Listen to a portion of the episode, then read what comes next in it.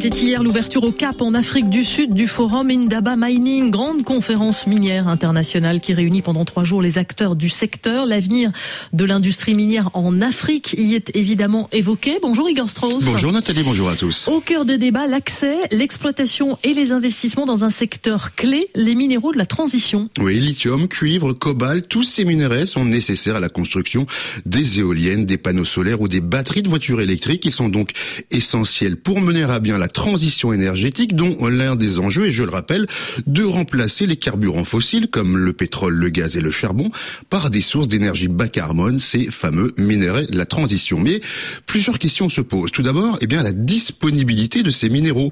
Selon l'Agence internationale de l'énergie, il y a un décalage entre les ambitions climatiques de la communauté internationale et les réserves accessibles.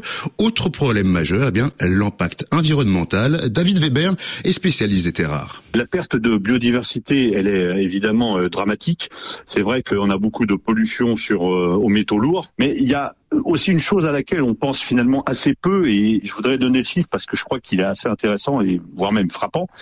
Une batterie au lithium aujourd'hui, c'est l'équivalent de la consommation de 500 personnes en eau pendant un an.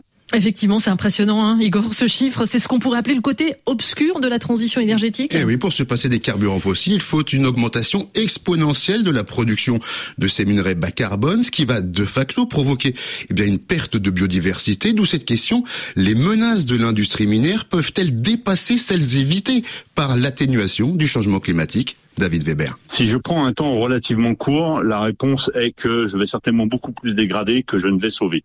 Si je raisonne sur une optique de temps long, et hein, le temps long c'est 20 25 ans, alors on peut espérer qu'il y ait des impacts extrêmement positifs pour la planète. Mais ça induit une seconde condition, qui est la simultanéité.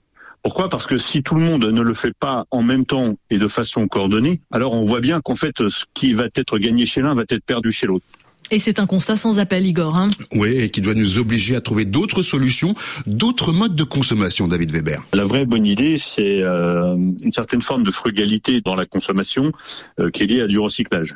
C'est évidemment pas le Graal intégral, mais ça appelle vraiment à chacun à modifier son comportement, aussi petit soit-il dans sa contribution. Mais c'est avec des petites gouttes d'eau qu'on fait des grandes rivières et des grands fleuves. Selon l'AIE, les quantités recyclées de cuivre, de lithium ou de nickel provenant des batteries usagées pourraient réduire d'environ 10% les besoins en approvisionnement pour ces minéraux, sobriété et recyclage donc.